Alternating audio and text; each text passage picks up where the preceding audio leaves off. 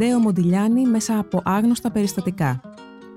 Κάποιες όχι και τόσο γνωστές πτυχές της ζωής ενός από τους σημαντικότερους ζωγράφους του 20ου αιώνα, του μάγου της τέχνης που πρίκησε την ανθρωπότητα με μερικά από τα πιο σπουδαία έργα που έχουμε δει. Ένα άρθρο της Αργυρός Μποζόνη για το Life.gr. Εκφώνηση Μαρία Δουρκοπούλου. Για να μας ακούτε, ακολουθήστε τη σειρά ηχητικά άρθρα στα Apple Podcast, στο Spotify και στα Google Podcast. Είναι τα podcast της Lifeo.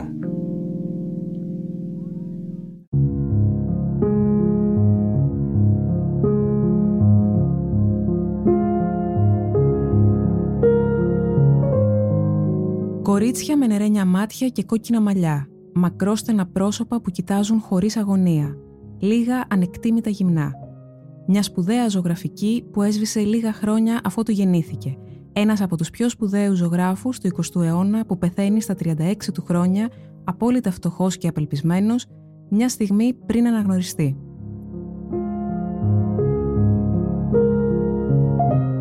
Ο Αμεντέο Μοντιλιάνη γεννήθηκε στις 12 Ιουλίου του 1884. Στην Ιταλία σήμερα τον θεωρούν εθνικό του θησαυρό, παρόλο που η ίδια η χώρα άργησε πολύ να τον αναγνωρίσει ως μεγάλο ζωγράφο. Τα έργα του βέβαια είχαν ήδη πολύ υψηλές τιμές, πράγμα που συνέβη αμέσως μετά τον θάνατό του με τις εκθέσεις στο Παρίσι να διαδέχονται η μία την άλλη. Παρ' όλα αυτά, η πρώτη αναδρομική του έκθεση στην Ιταλία έγινε μόλις το 1930 στη 17η Μπιενάλε της Βενετίας και είναι αυτή η έκθεση που τον καθιερώνει, κάπως αργά βέβαια, στην ίδια του τη χώρα. Η ζωγραφική του είναι διάσημη, οι συλλέκτες σε όλο τον κόσμο τρελαίνονται να αποκτήσουν ένα έργο του και το κοινό σχηματίζει ατελείωτες ουρές για να δει κάθε έκθεση που οργανώνεται με έργα του. Η τραγική ζωή του δεν έχει καμία σχέση με την αποδοχή και την επιτυχία που γνώρισε μετά θάνατον. 102 χρόνια μετά, ο κόσμος της τέχνης μένει εκστατικός μπροστά στην αιμονή και τον πλούτο της δημιουργίας του Αμεντέο Μοντιλιάνη. Ο Μοντιλιάνη δήλωνε συχνά ότι αν κάνει ζωγραφική είναι για βιοπορισμό. Το πραγματικό του ενδιαφέρον στρεφόταν στη γλυπτική. Συχνά έλεγε ότι εκεί βρισκόταν πραγματικά η ελευθερία του, όπως και ότι προτιμά τη συμπαγή υφή της πέτρας από το άϊλο χρώμα σε ένα μουσαμά. Από τα πιο άγνωστα περιστατικά της ζωής του σταχυολογούμε τα εξής. Η μέρα της γέννησής του συνέπεσε με την πρώτη κατάσχεση που έγινε στους Μοντιλιάνη για την κάλυψη απλήρωτων φόρων για το σπίτι του Λιβόρνου και την ακίνητη περιουσία που είχε η οικογένειά του στη Σαρδινία. Λένε πως η γέννηση του Αμεντέο την έσωσε προσωρινά από την οικονομική κατάρρευση.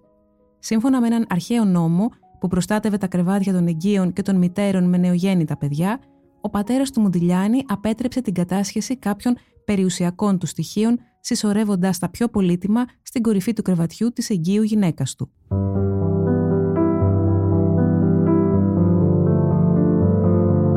Ο Μοντιλιάνη άρχισε να γράφει και να διαβάζει από τα πέντε του χρόνια. Όταν ήταν 11 έπαθε πλευρίτιδα. Ήταν η πρώτη από μια σειρά ασθενειών που τον οδήγησαν σε πρόωρο θάνατο. Στην εκτενή βιογραφία του καλλιτέχνη από την Μέριλ Σίκρεστ, οι καταχρήσεις του σε ναρκωτικά και αλκοόλ ερμηνεύονται ως μια απόπειρα να συγκαλύψει τη φυματίωσή του και να αποφύγει το στίγμα που συνδέεται με την ασθένεια. Η φυματίωση την εποχή εκείνη ήταν ανίατη και εξαιρετικά μεταδοτική, η κύρια αιτία θανάτου στη Γαλλία. Στους ναρκωμανείς και στους αλκοολικούς έδειχναν ανοχή, στους φυματικούς όχι. Ήταν ανυπόμονος, περήφανος και εύθυκτος. Μερικές φορές σκέπαζε τα σχέδια με το χέρι του για να μην μπορούν να τα βλέπουν οι συμμαθητές του. Μελετούσε τα μοντέλα που έφερναν στο ατελιέ σε μεγάλα μπλοκ, αλλά αυτός είναι ένας μοντιλιάνι πολύ προσεκτικός που οι κριτικοί δεν εκτιμούν καθόλου. Από αυτή την εποχή έχουν μείνει καμιά τριανταριά σχέδια φτιαγμένα με συνική μελάνη ή τονισμένα με όχρα και μαύρο. Ορισμένα από τα μπλοκ χρησιμεύσαν στη συνέχεια στον Μαξ Ζακόμπ που θα φτιάξει εκεί τέσσερα δικά του σκίτσα καθώς και στη Ζάνε Μπιτέρν το 1917. Ο Μοντιλιάνη έκανε μία και μοναδική ατομική έκθεση όσο ήταν εν ζωή, με διάρκεια μόνο μίας ημέρας. Συνέβη στις 3 Δεκεμβρίου του 1917 στην καλερί του Παρισιού Μπερτ Βάιλ. Εξέθεσε 30 έργα, τα οποία του είχαν ανατεθεί από τον φίλο του έμπορο Λεοπόλτ Σμπορόφσκι. Οι γυμνές φιγούρες που εξέθεσε έγιναν επίκεντρο ενός δημόσιου σκανδάλου με την αστυνομία να κλείνει την καλερί μόλις λίγες ώρες αφότου άνοιξε.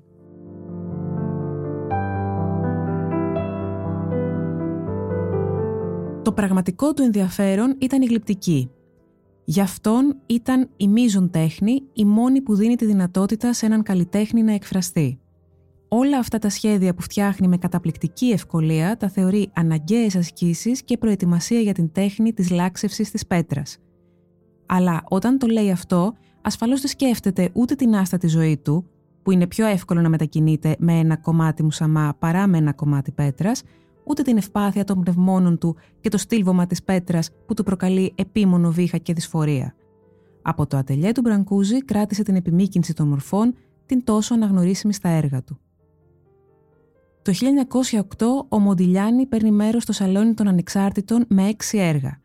Αυτά προκαλούν θόρυβο, διχάζοντας τύπο και κριτική. Κανένας δεν τον παίρνει πολύ στα σοβαρά, επειδή τα έργα του δεν εγγράφονται σε κανένα συγκεκριμένο καλλιτεχνικό ρεύμα. Τελικά, η τέχνη του Μοντιλιάνη θα κρατήσει για πάντα μια ελευθερία και έναν αντικομφορμισμό στο στυλ, ο οποίος αποσταθεροποιεί όσους κριτικούς είναι υπερβολικά συνηθισμένοι να καταχωρίζουν σε καταλόγους, να ταξινομούν, να βάζουν ετικέτες, έστω και αν η ζωγραφική του μεταφέρει τον απόϊχο των αισθητικών συγκινήσεων που ένιωσε μέσω του Σεζάν, των μεταϊμπρεσιονιστών, των εξπρεσιονιστών, των κυβιστών και των συμβολιστών.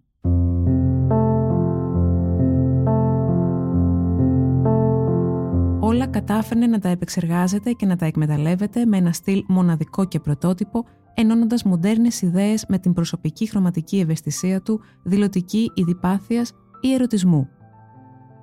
Τον δύσκολο δρόμο του θα φωτίσει η συνάντησή του με την ποιήτρια Άννα Αντρέγευνα Γκορένκο, γνωστή με το ψευδόνυμο Άννα Αχμάτοβα. Βρίσκεται στο Παρίσι με τον πρώτο της άντρα, Νικολάη Γκουμίλεφ, από τον οποίο θα πάρει διαζύγιο το 1916. Είναι 26 ετών και ο Μοντιλιάνη 25. Ερωτεύονται κεραυνοβόλα. Η ίδια γράφει «Ήταν φτωχός, έτσι στον κήπο του Λουξεμβούργου καθόμασταν πάντα σε παγκάκια, τις καρέκλες έπρεπε να τις νοικιάζουμε δεν παραπονιόταν για τίποτα, ούτε για τη μιζέρια του, ούτε για το γεγονός ότι δεν είχε αναγνωριστεί. Όταν η Αχμάτοβα φεύγει για τη Ρωσία, της γράφει παθιασμένα γράμματα και του απαντά με ποίηματα. Το 1911 επιστρέφει στο Παρίσι και το Ποζάρι. Τα σχέδια αυτά δυστυχώς εξαφανίστηκαν. Καταστράφηκαν τα πρώτα χρόνια της Ρωσικής Επανάστασης. Ο Μοντιλιάνη στη διάρκεια της ζωής του αντάλλαξε πολλά έργα του με ένα πιάτο φαγητό. Μερικά από αυτά σήμερα έχουν τις υψηλότερες τιμές στην αγορά έργων τέχνης.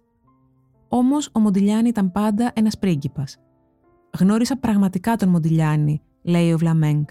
Τον γνώρισα πεινασμένο, τον είδα μεθυσμένο. Τον είδα να έχει κάποια χρήματα. Σε καμία περίπτωση δεν είδα να λείπει το μεγαλείο και η γενεοδορία. Ποτέ δεν έπιασα επάνω του το παραμικρό ταπεινό συνέστημα. Αλλά τον είδα οργήλο, εκνευρισμένο από τη διαπίστωση ότι η δύναμη του χρήματος που τόσο περιφρονούσε, μερικές φορές αντιτασσόταν στη θέληση και την περηφάνεια του. Ο Μοντιλιάνη πέθανε μόλις δύο μέρες πριν από την ερωμένη του Ζάνε Μπιτέρν, έγκυο τότε στο δεύτερο παιδί τους. Η πρώτη κόρη του ζευγαριού, Ζαν Μοντιλιάνη, αργότερα θα γράψει τη βιογραφία των γονιών της και για το γρήγορο πέρασμά τους από τη γη. Τα τελευταία λόγια που είπε ο Μοντιλιάνη όσο ήταν στο νοσοκομείο Σαριτέ, στον Ορτίς Ντεσαράτε, φίλο του που τον μετέφερε επιγόντως εκεί, αφού τον είχε βρει σε άθλια κατάσταση να τρώει επί οκτώ μέρες κονσέρβες σαρδέλα, ήταν «Δεν μου μένει παρά ένα μικρό κομματάκι μυαλού. Νιώθω πως ήρθε το τέλος. Φίλησα τη γυναίκα μου, μείναμε σύμφωνοι για μια αιώνια χαρά. Η Ζαν αυτοκτόνησε, τον ακολούθησε στο θάνατο, πέφτοντας από το παράθυρο του πέμπτου ορόφου ήταν ένα άρθρο της Αργύρος Μποζόνη για το Life.gr. Τα podcast της Life ανανεώνονται καθημερινά και τα ακούτε μέσα από το Life.gr ή τις εφαρμογές της Apple, του Spotify ή της Google. Κάντε subscribe πατώντας πάνω στα αντίστοιχα εικονίδια για να μην χάνετε κανένα επεισόδιο. Ηχοληψία, επεξεργασία και επιμέλεια, φέδωνας χτενάς και μερόπικοκίνη ήταν μια παραγωγή της Lifeo. Είναι τα podcast της Lifeo.